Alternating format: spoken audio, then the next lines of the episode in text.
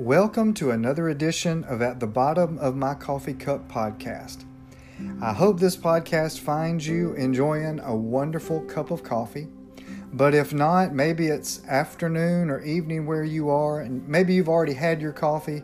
But I pray that wherever you are in your day, that you're having a productive day.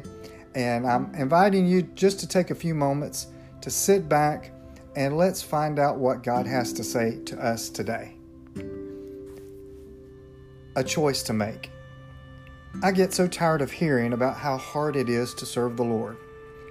We in the Christian world make it so difficult for people to live for God.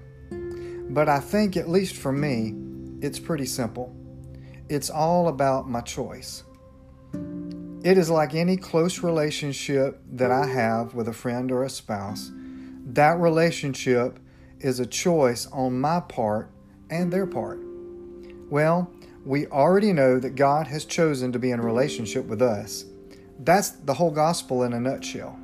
The question is, what will we choose? I choose every day to be in relationship with my wife. I choose to love her, to honor her, and to be there for her. And I choose to communicate with her. I must pursue a relationship with my wife each and every day. If I don't, the relationship will begin to deteriorate. The main problem I see in regards to serving the Lord is that we make the wrong choices. Joshua 21, 24 15 declares, But if serving the Lord seems undesirable to you, then choose for yourselves this day whom you will serve, whether the gods your forefathers served beyond the river, or the gods of the Amorites, in whose land you are living. But as for me and my household, we will serve the Lord. A song that was written by Al Denson many years ago still rings in my heart each day, and I want to share the course of the song with you.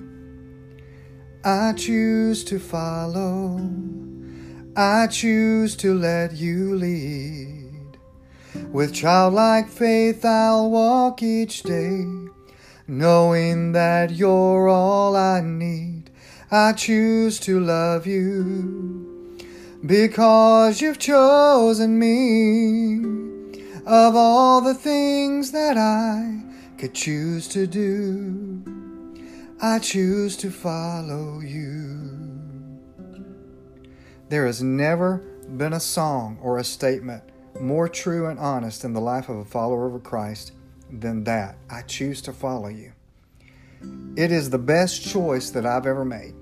So I challenge you today choose to pursue and follow God with all of your heart, not just today, but make that choice every day.